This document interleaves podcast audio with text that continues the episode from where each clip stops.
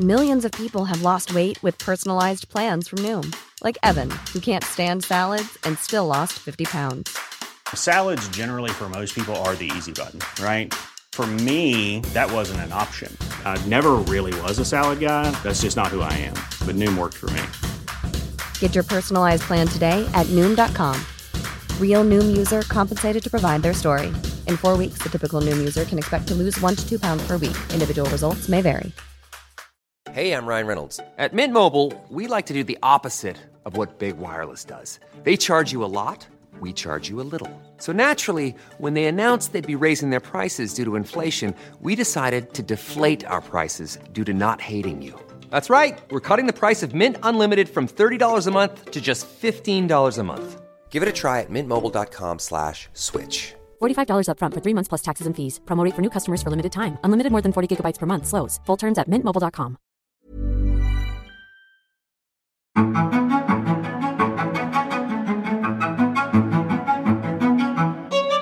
Hi, and welcome to The Plays the Thing. My name is Tim McIntosh, and I am here with Sarah Jane Bentley. Sarah Jane, how are you? I'm really well, Tim. Thank you. I'm joining you from the balcony um, in a mansion on top of an escarpment, looking out over Lake Ontario. That sounds really miserable. What, Yeah, In- pouring sunshine on me. what, what took you to Canada? Um, I'm here just um, being a mentor on a Christian camp. Oh, that's great. Is, Yeah. this something that you've done repeatedly? Is this your first time doing it?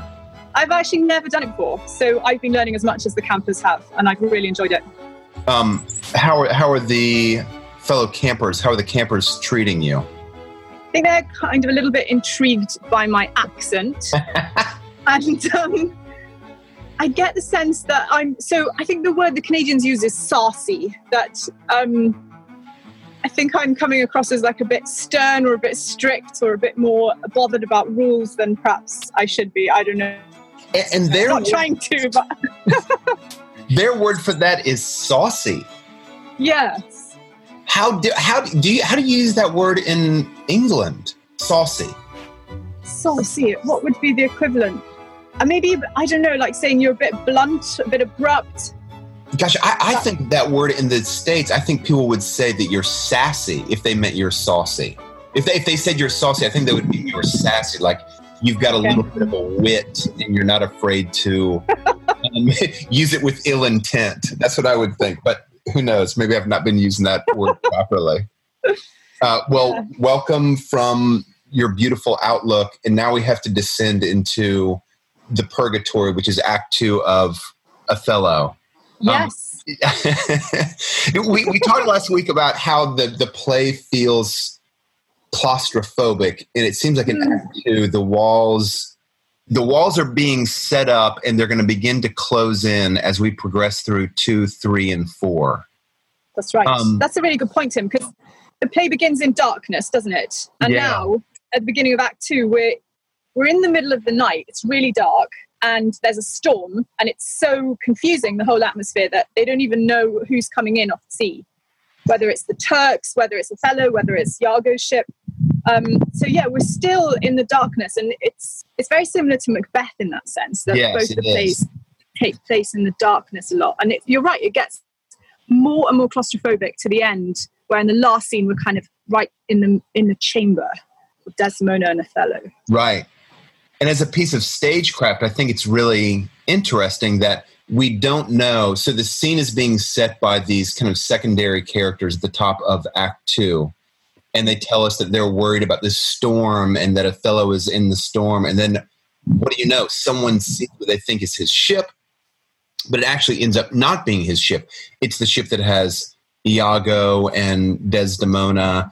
And so they arrive first, Mm. and the great enemy of our play, Iago, gets to set the scene about what's going to happen before Othello arrives again, which I think is Yeah. a very clever bit of stagecraft that that our narrator Yeah. basically our narrator is the character with the ill intent and he is the one that constantly is pushing the action forward in this play you're right. And it's a mirror of Act One, isn't it? Where we began with that conversation with Rodrigo and Iago. So the first things we learn about Othello color our judgment against Othello because Iago tells us about him.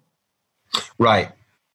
Iago's is always telling us about everyone. Okay, and one of the yeah. things that we learn in Act Two is, well, really in the in late in Act One, we learn more about his motives. And mm-hmm. one of the potential motives, we talked about this at the end of the podcast. One of his potential motives is that he suspects that his wife has been unfaithful with Othello. That's okay. right. And we meet Emilia in Act Two. What's your impression of her in Act Two? What does she seem like the sort of person that um, would be faithful to Iago? That might cheat with Othello? What's your impression of her? Well, I think anyone married to Iago is going to have their work cut out to even find time to have an affair with somebody else because it seems like she's having to spend a lot of time defending herself. Um, and, you know, she, she is, she's pretty sassy, in fact. You know, she, she gives answers to Iago when, when we first hear them discussing um, the insults that Iago gives her about what, what wives are like he, he mm-hmm. paints this horrible picture of women, mm-hmm. and she says, um, "You shall not write my praise." You know, mm-hmm. I don't, I don't want you being the testament to who I am, which is a, a terrible situation to be in, a marriage. Because right. Your husband should be, you know, your greatest defender and protector. He should be the one singing your praises. So it seems like she she must be quite independent. I think in some ways. And yet, and yet, she does Iago's bidding in two and three she yeah, does exactly what he wants to do. So how do you how do you reconcile that?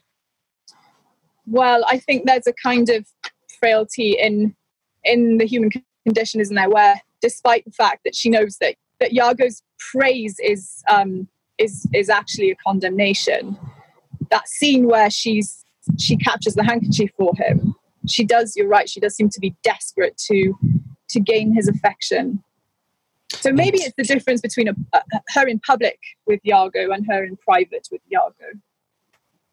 I, I wonder if in private if she's terrified of him. Mm. But in public yeah. can kind of play a little bit of a role because she has the the the kind of protection of other eyes around her. That's right. Yes and she can appeal to well desdemona for example for some kind of support yeah right true. right okay um, i'm going to ask you the same question about desdemona we learn a little bit more about her in act two in act one my impression of desdemona is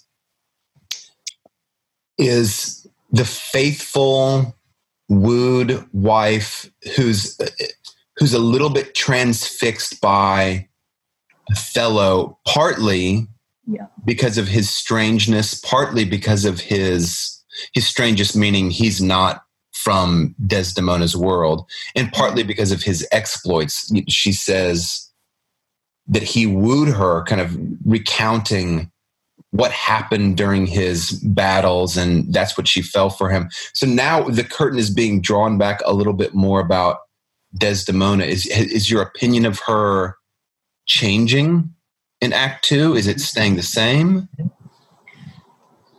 I think um, Desdemona's really fascinating. Um, the interesting statement we get about her from Iago, which again is not entirely trustworthy at the end of Act One, is is that um, she's a super subtle Venetian. He calls Othello an erring barbarian and mm-hmm. Desdemona a super subtle Venetian. So he suggests that she's duplicitous, in fact, um, which stands against all the epithets that are used to describe her. She's described as, you know, divine Desdemona mm. by Cassio. And as we, we talked a little bit about her being a bit like Venus, the goddess of love in the play. And so you're right, she's full of virtue. But when she first meets Iago on the shore here, uh, or first kind of publicly speaks to Iago on the shore in, in front of everyone, in Cyprus. She, I don't know, do you think she's being a little bit flirtatious? Uh, After yeah. Emilia said, You shall not write my praise, she says, Oh, well, Iago, what would you say about me? You know, am I any better? And you know, we spoke as well, didn't we, about how in the source, Iago is is absolutely flat out, hands down, in love with Desdemona. Uh-huh. And he says in this scene a little bit as well, not in this scene, but in this act. Um, he says, I, I kind of love Desdemona. I'm a bit in love with her, but it's for pragmatic reasons. Uh-huh. So, um, and, he, and he articulates his intention to seduce her, which seems to be. it- but then he then he drops that. I, I don't recall anywhere in the play where he is actively pursuing that. Exactly. Yeah, it's true. And she she is a really desirable woman and it seems like uh, the men are in love with her but not necessarily in a in a kind of lustful way they just Mhm. admire her as this paragon of virtue i think cassio does um and iago i mean if if anyone can be called a misogynist that's a term that's used so loosely today uh Iago can, but I'd, I'd go further and say he's a misanthropist. He doesn't just hate women; he just hates Yeah. people. He hates Yeah. everyone. So Desdemona, we have to pity her because if we don't, the tragedy doesn't work. Um, so she's no fool. She is enchanted by Othello's stories, but she says something like, I had a, a vision in my mind of, of what he was like. And she seems to understand him. And throughout the play, she shows a kind of a willingness and altruism to, to try and always create harmony where there's discord. And she wants Othello to forgive Cassio, for example. And the problem is that Iago's so aware of this, he's able to twist her virtuous actions. Yeah. I mean, how would you cast Desdemona if you were going to direct this production? I think I think for the play I I think that she has to have a sense of innocence about her. I think if you get if you and, and, and thus I think she would have to be um a little bit younger. Mhm. I think that if she is Othello's peer in any way, I think it diminishes the kind of the pain. I mean, mm-hmm. it's a strange thing. You want to inflict, you really want the play to hurt. That's what makes the play work is at the end, it's just, it's so unbearable. And I think if she is not as world wise as Othello is, if she's younger than him, but yet also, I think that she really believes in Othello. Like I really think that um, her affection for his exploits is is really genuine. It's it's not um, she's not putting on just to kind of like win this man's affection. I think she's genuinely impressed by him. Don't you? Yeah, I absolutely agree. And I think what you said about age is, is really important. We know that Iago's 34, isn't that what he says? He's 34 years old. That's right. And he's always making dirty, smutty jokes about the sexual relationship between Othello and Desdemona, um, as if Othello's too old and, um, you know, he's, he's going to kind of run out of the energy of passion. Uh huh. Um, and Desdemona, Desdemona is so gentle. You're right. She's she's not. She does have a kind of innocence about her, but she's not completely naive. If we're looking at this conversation on the shore, um, Iago does respond and start to praise Desdemona with these uh, jokes. They're kind of remember we had the um, the Doge in the first act speaking in proverbial couplets, which Yeah. was a very serious way to to give a lesson. We now have Iago doing the same, but with the opposite effect. He's now speaking in couplets to to give a load of proverbial nonsense, really. And Desdemona says, um, "O most lame and impotent conclusion! Do not learn of him, Emilia, though he be thy husband. Is Huh. he not a most profane and liberal counselor?" So she does seem to have an authoritative voice because she has a moral authority over Iago.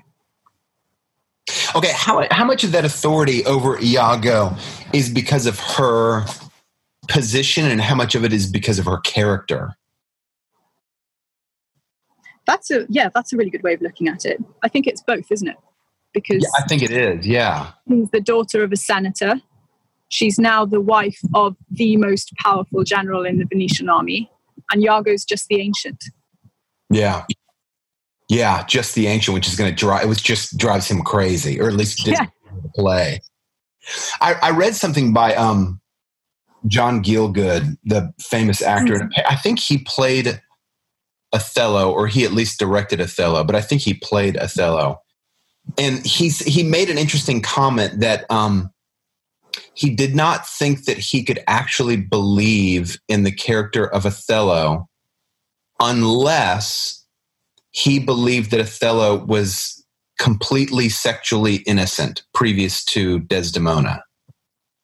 Right. Yes, that his his couch has been the bed of war. Yes. Yeah, that's that's really interesting. So there's, in a way, there's a kind of naivety about Othello. Right. Right.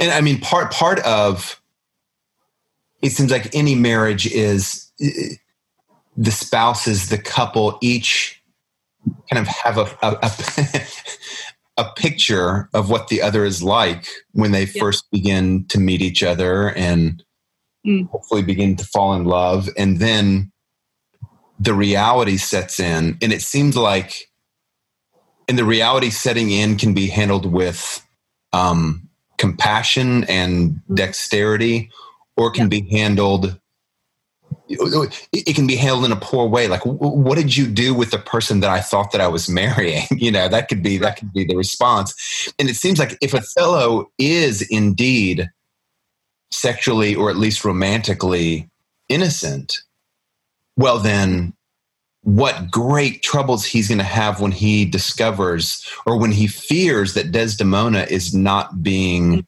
faithful to him. He has no he has no experience to pull on. This is just perhaps like the way of women or the way of this particular woman and he has no alternative vision of what she might actually be like like exactly and that's why at the end the final scene he doesn't he doesn't try to use you know if he'd only used love to conquer all of this confusion that Iago's created um, he might have triumphed but he doesn't he uses what he knows which is Right. violence and uh, in war in the marriage bed and it's disastrous it's Yeah. tragic but the other problem is um, so we're talking a little bit now about Othello's marriage to Desdemona his his marriage counselor, if you like, is Iago, who thinks Yeah. that that marriage is a frail vow, yeah. And you know Iago doesn't believe in love or virtue. He's already said to Rodrigo, "Virtue of fig, Mhm. our you know our wills garden our, our bodies, our wills cultivate us, our desires cultivate us, um, and so marriage is being undermined by Iago from the beginning, and um, he is more experienced in marriage than Othello, but his experience is not um, it's not instructive. It's the opposite. Yeah. That line, virtue of fig, tis in ourselves that we are thus or thus. Our bodies are our gardens, to the which our wills are gardeners. Mm. It's it's one of the most disturbing. It, it sounds, it's very philosophical. Mm. It sounds plausible, but I wonder for for someone in Shakespeare's time, would they hear this and say, "Oh my goodness, like this is a this is a profanity of the worst sort," or would they say, "No, this is plausible. This is something that like good good people can believe."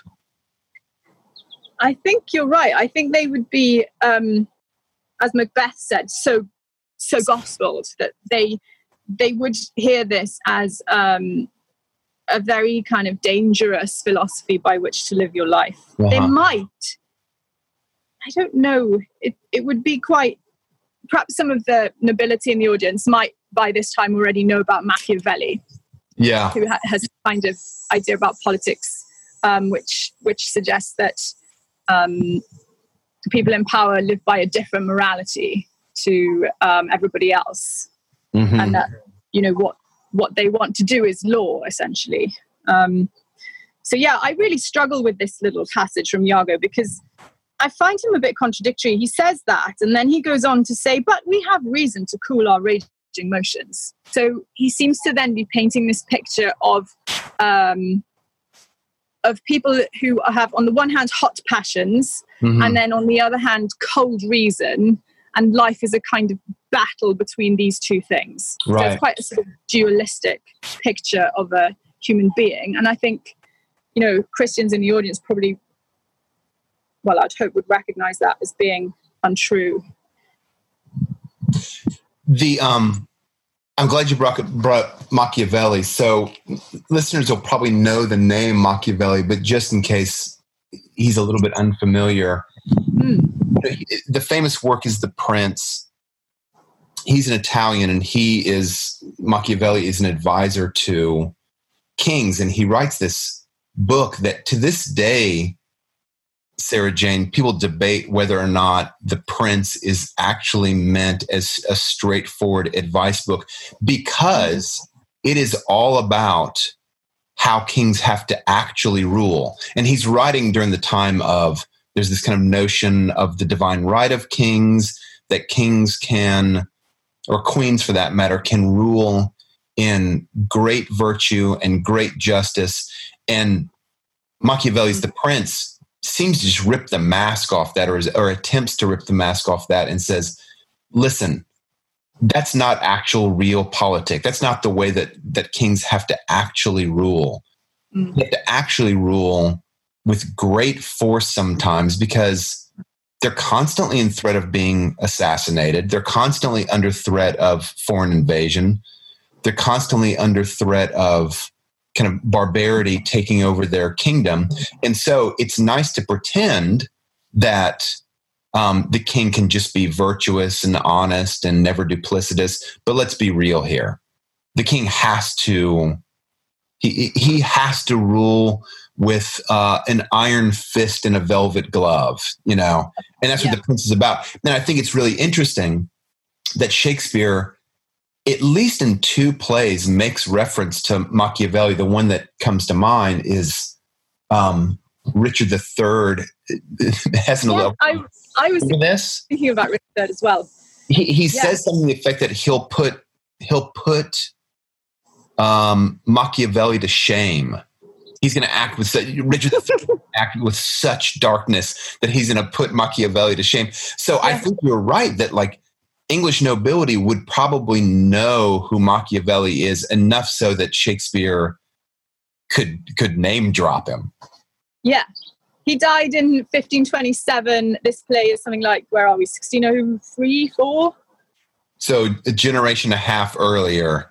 So I think he, yeah, I think probably he would have been well known. And um, yes, I mean, Iago and Richard III and Machiavelli, that's a brilliant comparison to just, perhaps we could just draw that out a bit. Um, what does what does Richard III say?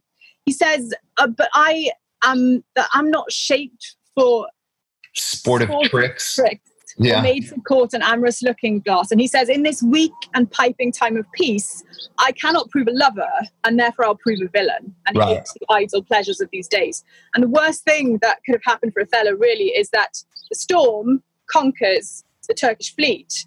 And and now we are in a time of peace. And Iago goes about all kinds of villainy because there isn't this necessity to fight a war. And Right. so it's yeah, it's a great comparison to What's me. the old phrase? Idle hands or the devil's workshop. I don't know where that comes from. mind. and It's so true. It's so Yeah. true.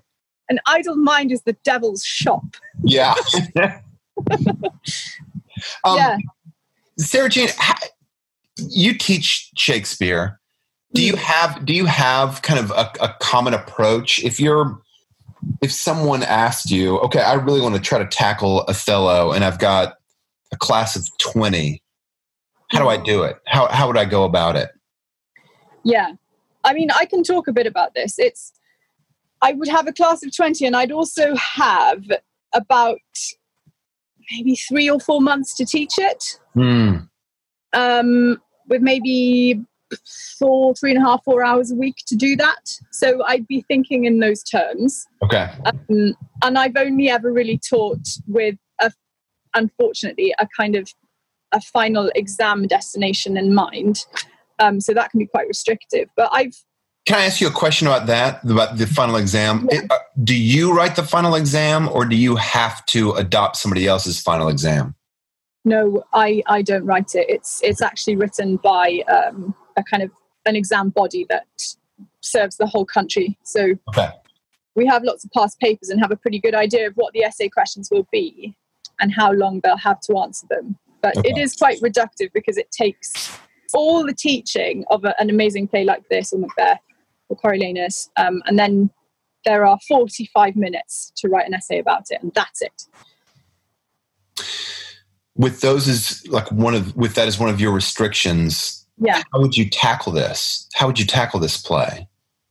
Well, I have since discovering the Circe Institute and listening to Andrew Kern, I've kind of tried to park all of that and teach with um, teach from a state of rest, so mm. not be anxious about any of that. And I try to teach with some really strong first principles. So at the beginning of the course, I might begin by looking at um, maybe between six and 10 big ideas in the play that we're going to be revisiting again and again throughout throughout the, the lessons on the play. Um, so for example for, for this one i'd probably start with with words and the power of words in the play. Um, i'd look a bit at how brabantio in the first scene denies their power how othello thinks as we said that he's not very good at talking and yet clearly he does have a very eloquent turn of phrase. Um, how desdemona seems to be seduced by words. Um, how, how people's language breaks down in the play um, and how Iago uses language to powerfully twist Othello. So that would be one thing. And then, you know, I'd build in a few others as well, probably look at reputation. Um, mm-hmm. Then we spoke a bit as well, didn't we, about that metaphor um, of we've got love and war going on in a kind of conflict where those two plots sort of come together, either as a backdrop or the foreground. Um, and I kind of start with that, I think, and um, I, I, teach through conversation like this. This is this is yeah. how my lessons are a lot of the time. Um, it, Sarah Jane, do you ever read any of the play aloud with the students, or do you assign it and presume that they've done the reading outside of class? A bit of both, really. Yeah. Um, it's really fun to read the speeches, um, read the speeches aloud, and um, try and do a little bit of improvisation in the lesson we spoke at the end of the last um, podcast on Act One about some good resources, and the Royal Shakespeare Company's uh, National Theatre live productions are available. So I, I, I, often, if it's if it's Shakespeare, I try and show it to them. So I'll either take them to the theatre or we'll watch it, and then discuss. And every week they'll write an essay. So they write an essay a week. And how, how much do you have to work to convince your students? that Shakespeare is not a museum piece, that he's actually really great. I don't have to work very hard to do that at all. Okay, well, uh, why not? why not? Because is, students come equipped with that, or what's the background such that you don't have to convince them of that? Yeah, maybe it's something I really take for granted, and I should be more grateful for it. That I'm just really blessed to teach um, very bright students who don't really struggle to understand the language very much. So it's yeah. it's already accessible, perhaps. Um, yeah. But I, I think, you know, as, as Hamlet says, Shakespeare's plays hold a mirror up to nature, and and they they do see aspects of of human nature in in these characters. I think all children do. And uh, what we have to do as teachers is make sure they're aware, you know, okay, there's a mirror, but it's also a window. We're trying to see those faults, look beyond them, and then, you know, try and practice some of the virtues that we see. Right. As well. I, I, I ask because when I was in high school, and I would say even in college, yeah, I was not a good student, first of all. So that's the qualifying caveat that may explain everything that I'm about to say. Um, yeah. I I could, I did not, I thought Shakespeare was the most boring, the, just, it was something that you had to do in a liter in a literature class because Yeah. your teacher was a romantic who didn't really understand the world and she liked Shakespeare, or maybe she didn't even like Shakespeare, but she had to teach it because it was part of the course requirements. You know, it, that was kind of my opinion of Shakespeare. And I, I think honestly, it was really late for me. It was, it may, it might have even been when I saw the Laurence Fishburne Othello in the cinema that mm. I realized, oh my goodness, Shakespeare is alive. And he is oh and i'll, I'll tell you another one. Um, there was a mel gibson hamlet that was done Yeah. in the 90s and i remember going to see that. And there's a particular scene. This actually might have been the moment for me. Okay. if you remember um, after after hamlet has killed ophelia's father he's summoned by the king and the king has all of these i don't know what are they maps or documents out on this table and mel gibson rushes in knowing that he's about to he's in huge trouble with his father-in-law the king and he leaps up on the table so he's kind of towering over do you remember this scene Yeah. Yeah. Oh my goodness. And I, I remember just thinking previous to seeing that movie that Hamlet was this kind of an abstracted philosopher who is, you know, just melancholy and get along with people.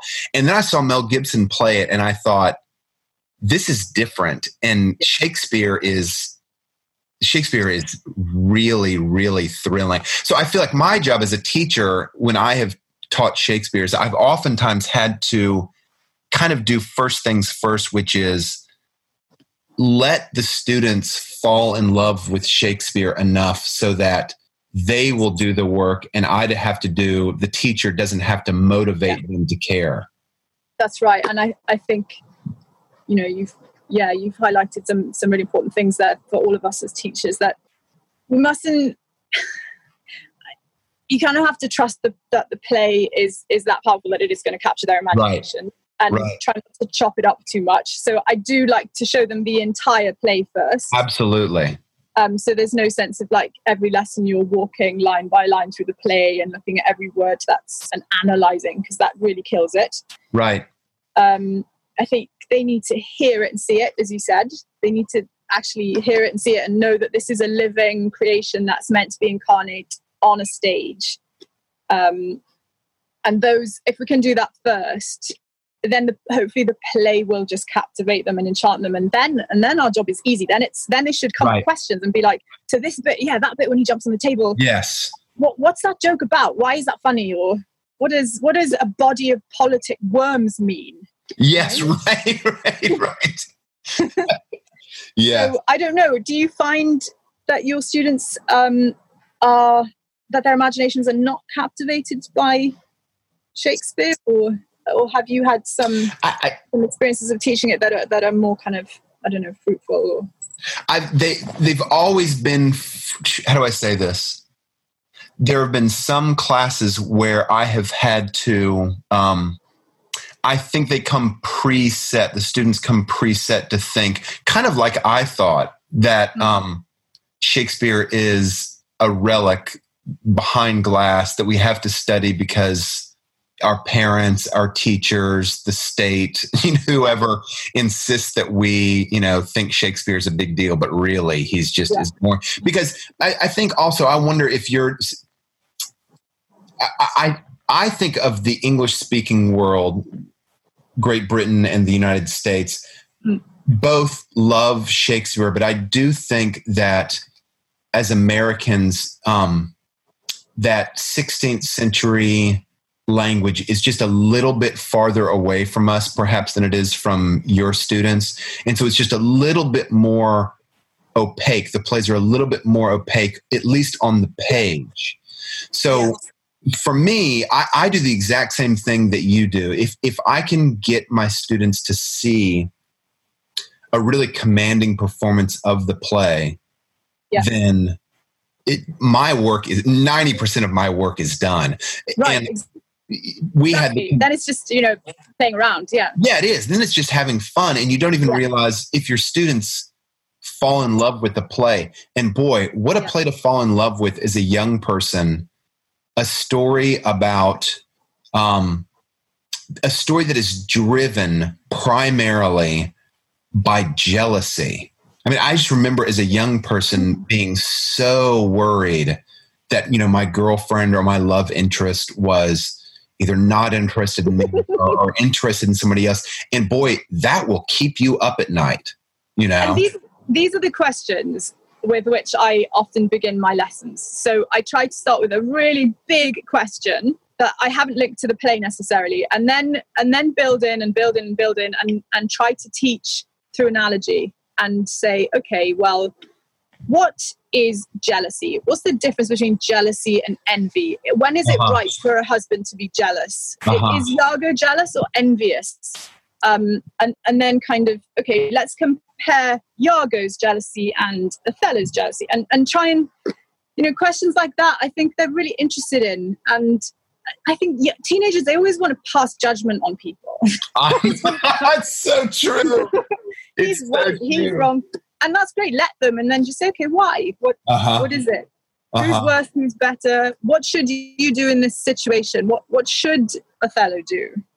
What should Cassio do? And the more Shakespeare they know, the better they are at reading Shakespeare. I bet. Yeah. Shakespeare reads Shakespeare. So if you know, if I'm teaching one play, I'm hoping to take them to go and see another one, and I'm encouraging them to read other plays by Shakespeare. And I, I often cross cross reference, just try and show them the fullness of it rather than being reductive. You know. Yes. Yes.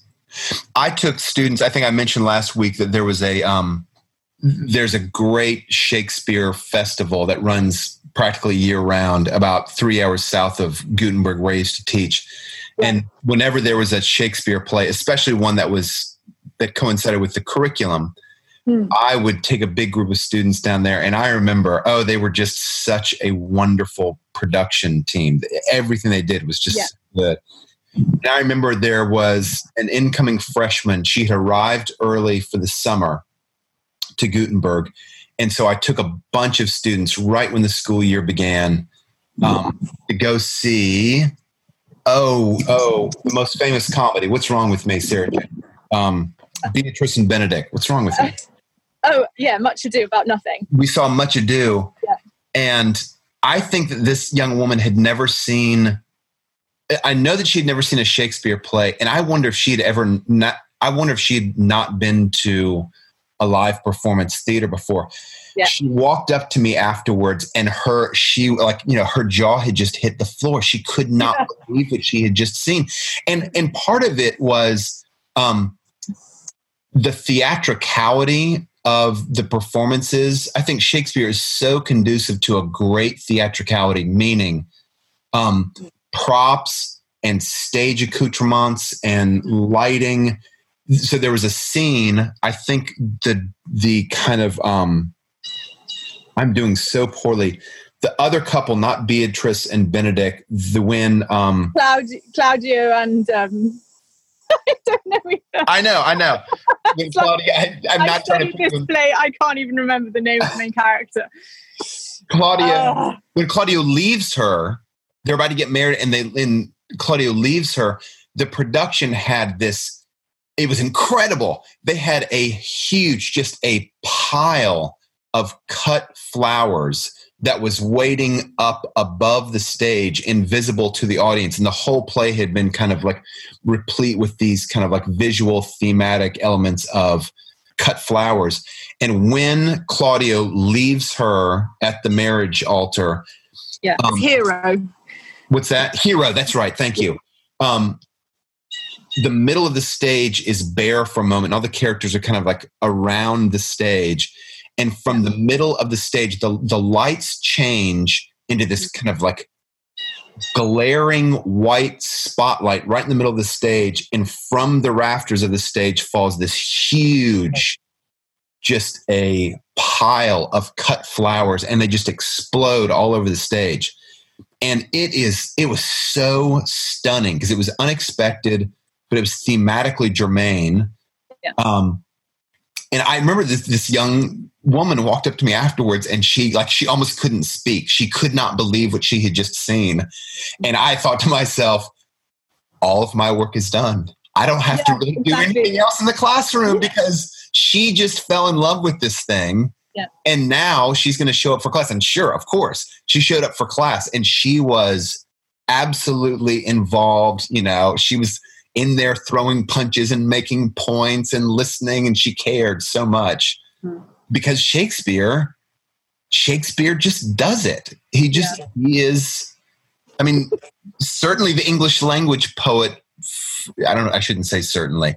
He is to me this, the English language poet of all time. And it's so delightful that he might be I mean, he is he is up there with the world poets of all time, and he wrote in our language, Sarah Jane. He wrote in our language.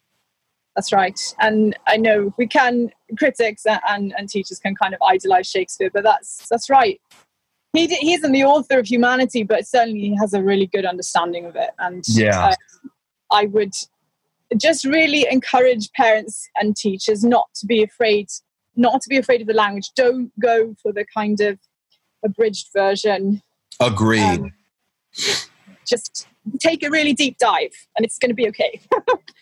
And I, I have found also, I try to encourage teachers and parents don't be afraid of encouraging your student to memorize a brief bit especially if it's if it's a if it's a complete thought not just an excerpt from on monologue but if it's a complete thought and have the students memorize that and have to Yeah. stand up and perform it not i mean that can be intimidating especially because the language can be very difficult but something happens when you have to get those words out of your body in a public setting Yeah. something happens something That's different right. happens.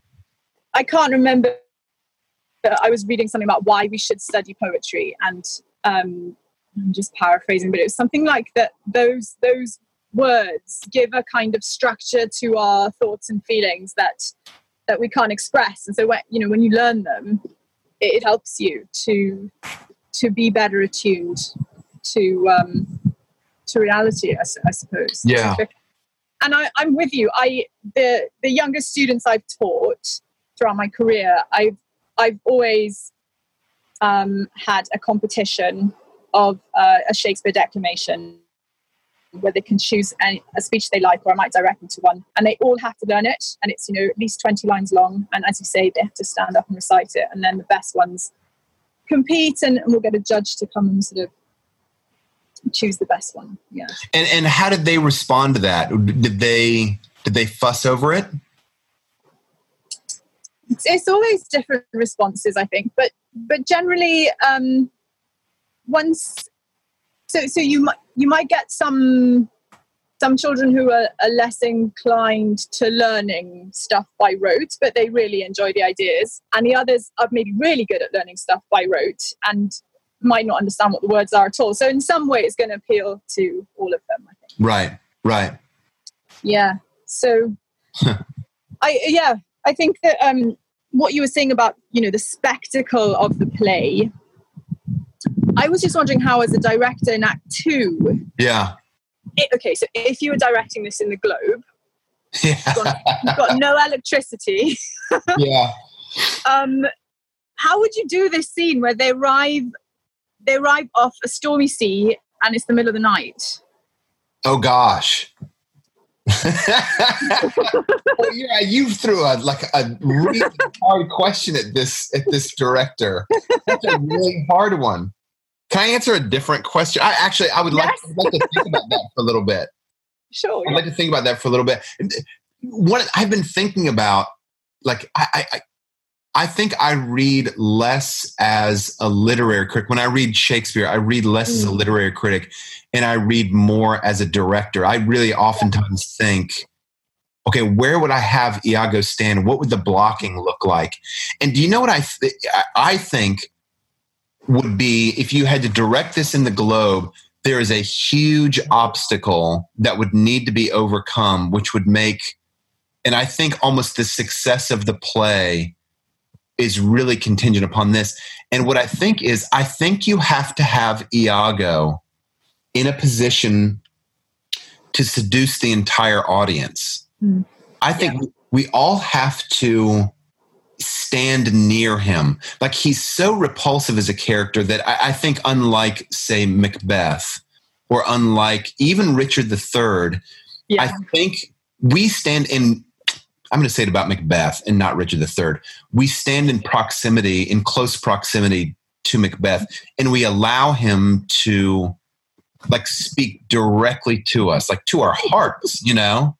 And I think that that's yeah. not there with Iago. Like I, I never have felt, man, I'm just going to give myself to Iago. I'm just going to. You know, though, this is going to reveal more about about me than Iago, but there are times I find Iago so funny, whereas yes. Macbeth, apart from apart from the scene with his um, armor bearer Seyton, where really Macbeth is the the butt of the joke.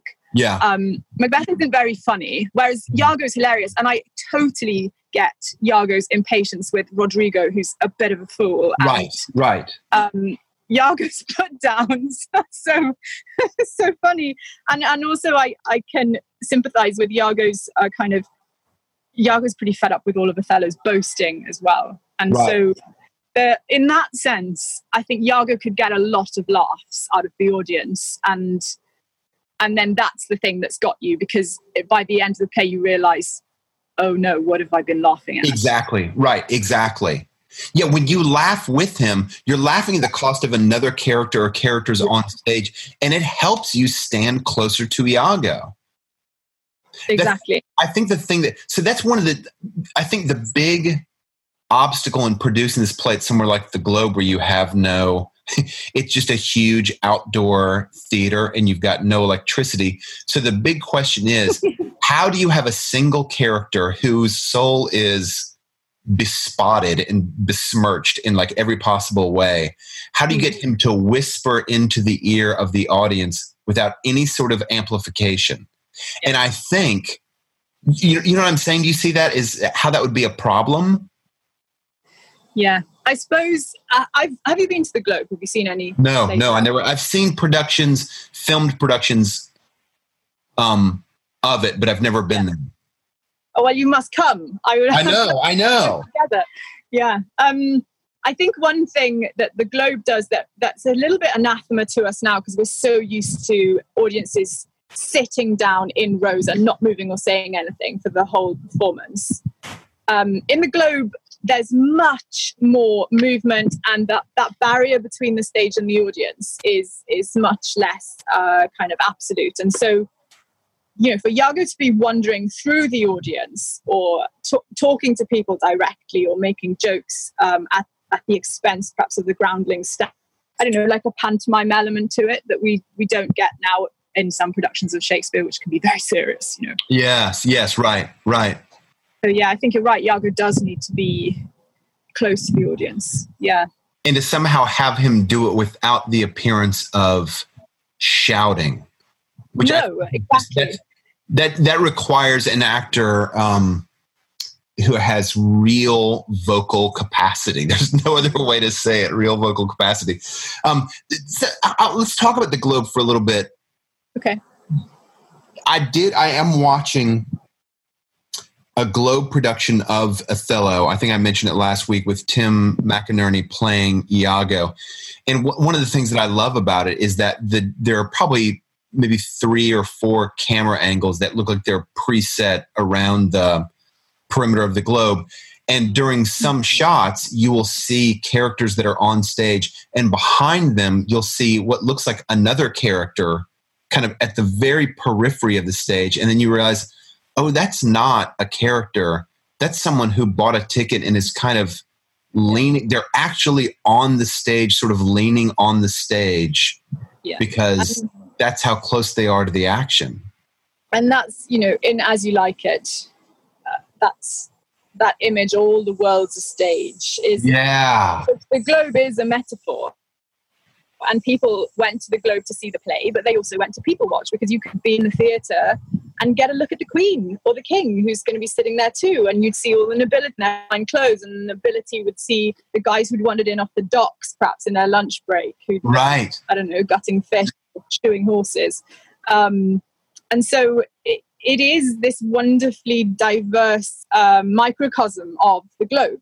And the sky is above you and and the evil characters come up from underneath the stage which was called hell and um, yeah we don't always get that in a perhaps in a modern theatre setting yeah i read a book about the it was called something like um, the year 1601 um, oh, about, James Shapiro. Is it that one?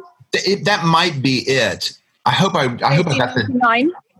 Say it again. Is it called 1599? That's what it is. That's what it is.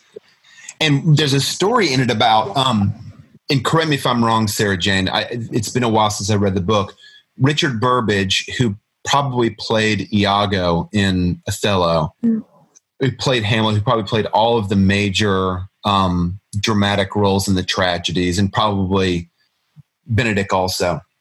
One of the great, great actors of the English stage, and is you know best known of his affili- with his affiliation with Shakespeare. He, he and his brother owned. Was it the Rose Theater that became the Globe Theater? Is that right? And there yeah. was there was a they they the theater was on one side of the Thames River, and Yes. The I guess the lease ran out or their rental agreement for that particular piece of property um, expired, and the property owner would not allow Shakespeare's yeah. troupe, including the Burbages, right. re up with them. So what did they, they do? Evicted, they were evicted, right? And so in the middle of the night, and this was in I think 1599, in the middle of the night, Shakespeare yeah. goes to the theater breaks down the theater. They must have hired like tons of workmen to help with them. Put the theater on a boat, sail it down the Thames, and put it up on a new piece of property. Do you know this story? Yeah. Yeah, that's how the book starts. I know I was fascinated by it. And um, and it shows how the co- the company of actors that became it was the Chamberlain's men and then the King's men were um, you know, they were kind of super skilled. They, they, they could be carpenters. Um, Shakespeare wrote plays. He also acted in them right. and directed them. And there was that, that kind of, you know, sense of just mucking in because, um, yeah, they, they didn't have the, so they just built one themselves. They carried all the bits of wood across the river. There's a, a big thing in London, that, um, you know, south of the river is kind of where all the bad stuff happens. And so south of the river was you know where the theatres were it's where the bear baiting happened it's where the cockfighting happened and it was it was kind of a bit seedy and yeah. and um and so that the river was seen as this kind of separation between uh, the kind of, I suppose, more genteel society, and then the wildness on the other side of the river. Which yeah, it's not a very accurate divide, but it's not a very now, of course, yeah. Whereas now, of course, going to the theatre can can be seen as something um, posh. I don't know. Yeah, that you might save up to do for your 50th birthday. Yeah, yeah, yeah, yeah. It's not for everyone, but that's not how it was at all in, in the Globe. I th- I think that's a shame. Uh, one of my dreams is to kind of guerrilla theater, so that yeah. that you know because because theater prices are so exorbitant today, and I feel like this major. Yeah I mean, it, it's one of the oldest standing art forms in the history of the world, if not the oldest. And it's becoming yeah. more and more just something that people who have great wealth can afford. And so I think people are are they're not falling out of love with theater so much as they just are completely unacquainted. Like this this young woman that was like mm. entering my school, she, I don't think that she had ever seen even a play, and it was stunning to me.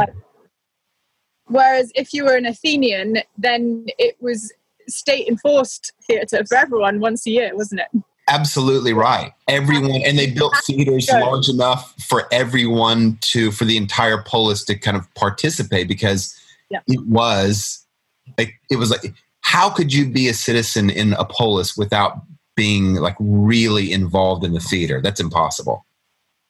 Yeah. I, yeah. Exactly. I miss, I miss that vision of, the theater as not just as an entertainment, but as like part of state and culture craft. I really, I really miss that. It still plays the role of of culture craft. I think but in ways that we don't really recognize as readily as in, in previous times, namely with the Greek polis.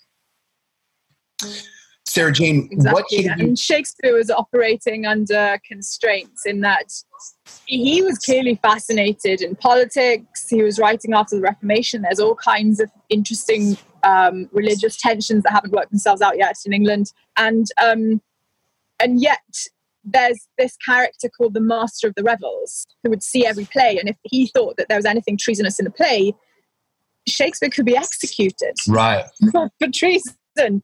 So um, I think he's this he's this kind of stealth social critic really where he'll take us to these foreign lands and give us these characters from history and from mythology and other stories in order sometimes to to try and point out some stuff to us about what's going on right, right now in England. Right. And you're right, like he's walking the razor's edge. Yes. And also you have to say if he's obsessed with one concept for me if he's obsessed with one concept it's the concept of um, maybe the fragility or the strength of kingly power Yeah. i mean in every always looming in the background Mm. is some sort of threat from a foreign invader even in this play this Yeah. play it's hardly even it's hardly even part of the plot you could almost except for the fact that Othello must be a great and powerful general, the whole engagement with the Turks for me is a sidebar that could be eliminated.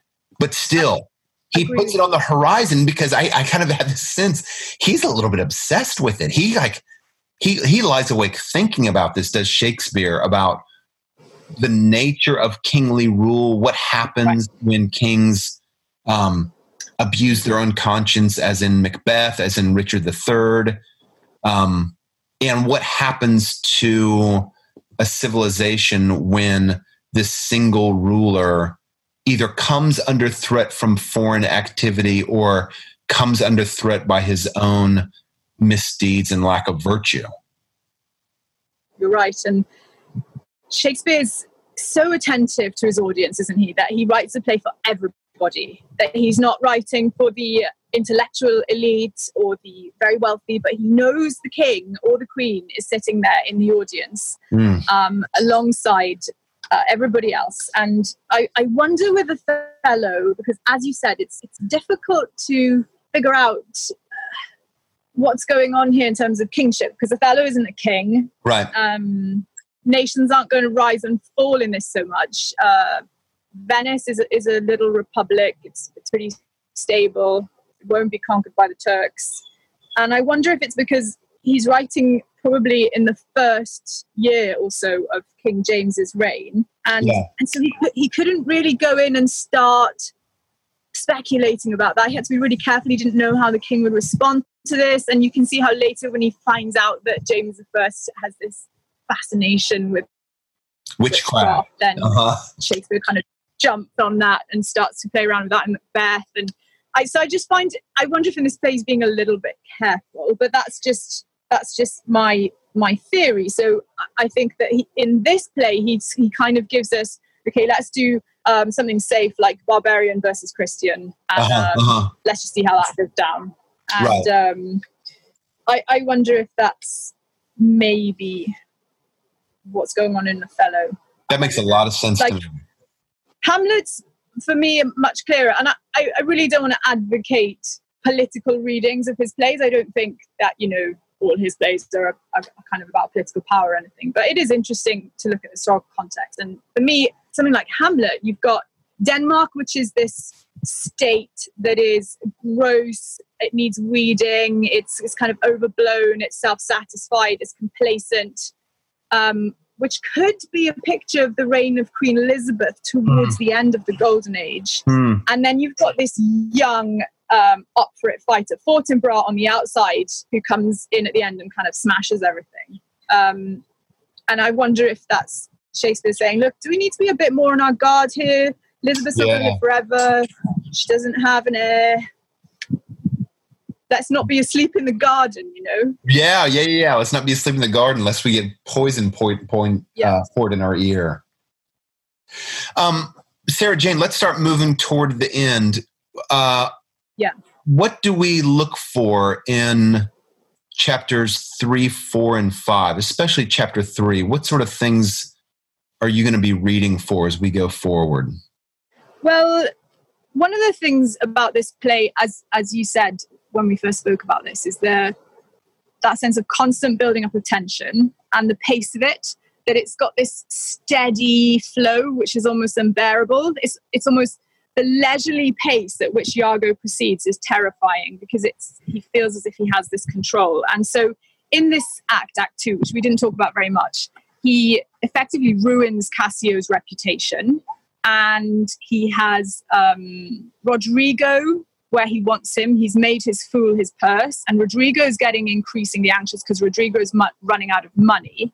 So as we go into Act Three, um, you can see how Iago is positioning all his, pieces on the chessboard to right. go in for the kill.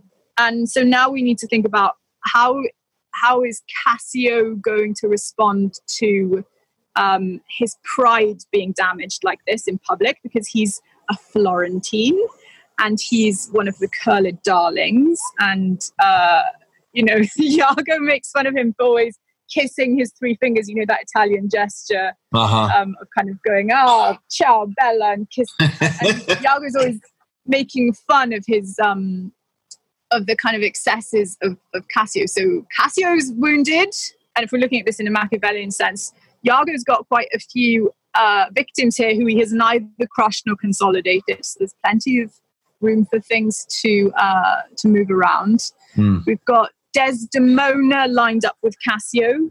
Um, Iago's going to try and exploit Desdemona's virtue there. He's started to sow seeds of doubt in Othello's mind about Cassio's reliability. And, and so in Act Three, we're going to see how that augments and, and how Iago increasingly isolates and alienates Othello. Yes. I love the comparison with a chess game. It's a it's a gambit that he's that yeah. Iago is playing. And it looks to Othello one way. And so he is going to just walk into this trap, and everything has been arranged for Othello to walk into this trap. And once he has walked into this trap, um, he'll be toppled. Yeah, he'll yeah. be toppled. So Othello's two closest advisors have been brought into disrepute by Iago, his wife, and Cassio. And um, in the position of Cassio, we have uh, a lieutenant who has who has has guilt and shame. So he has done something bad, and publicly he's he's um, going to be admonished for that. But then in the case of Desdemona, she's a guiltless character who wow. is because of because of Iago starting to gain this kind of shameful reputation as as, as an unfaithful wife um, on no basis whatsoever. So I think that's going to be interesting to look at as well the relationship between guilt and shame. Yes. I'm going to um, keep my eye on Emilia because yes. I think Emilia, we, we, did a podcast yesterday, Sarah Jane, on um, the Odyssey, and we were talking about yeah. Helen and Helen is this this character in both the Iliad and the Odyssey, which she seems to be. Um, how do you say it? She's she almost seems to not equivocate, but she's she's almost kind of vanilla. Like where does she stand? And Heidi, I think, was really good on it. I mean, Heidi's pointing out if you were in Helen's shoes and you were kind of you're a war captive in in a lot of ways you're a war captive um, you're you cannot speak your mind and expect to um, have your life remain safe and i and i feel a little bit though Emilia is is obviously very different than helen she i think is in circumstances that are comparable she yeah. is married to iago and she surely knows at least part of his nature and Iago has this plan, yet she also seems to have affection for Desdemona, genuine affection for Desdemona. And so, how is Emilia gonna? How is she gonna navigate this? Mm. Yeah, we can talk a bit perhaps about that conversation they both have about uh, virtuous wives and what what what lens they would go to to kind of advance their husbands. And Emilia says some shocking things, so perhaps we could look at that. I think a, a comparison between Helen and Desdemona is is really interesting. Oh too. yeah, I'll have, to listen to the podcast, but um, Helen reminds me a bit of that character in Don Quixote, the um, the beautiful shepherdess who kind of turns up to all these men who are accusing her of ruining their lives, bit Huh. like Helen, and she says, "Look, beauty as a virtue is neutral. I'm beautiful. If if you fall in love with me, that's not my fault. You have to deal with it." Um, and that's kind of the problem that Desdemona has. She she's beautiful. Perhaps physically, we're not so sure. I think she is physically beautiful, but but je- definitely her nature is beautiful. Mm. Um, and that's the thing that comes under attack.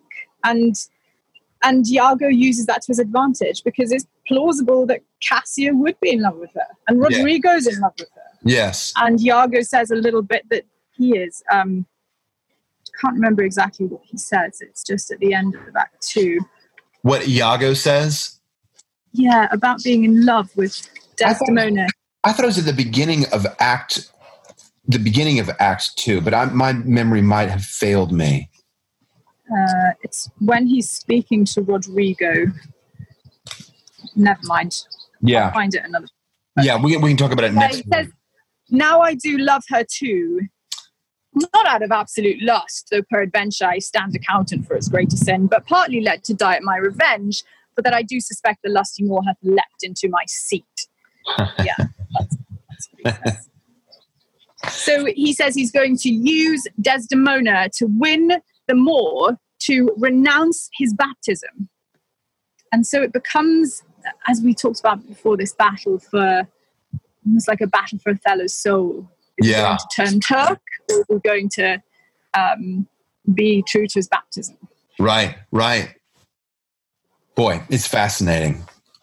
Hey, um, we could go on, but we can also catch up with what we left on the table next week and the following. Will you be in Sure. Canada still next week, or will you have returned home?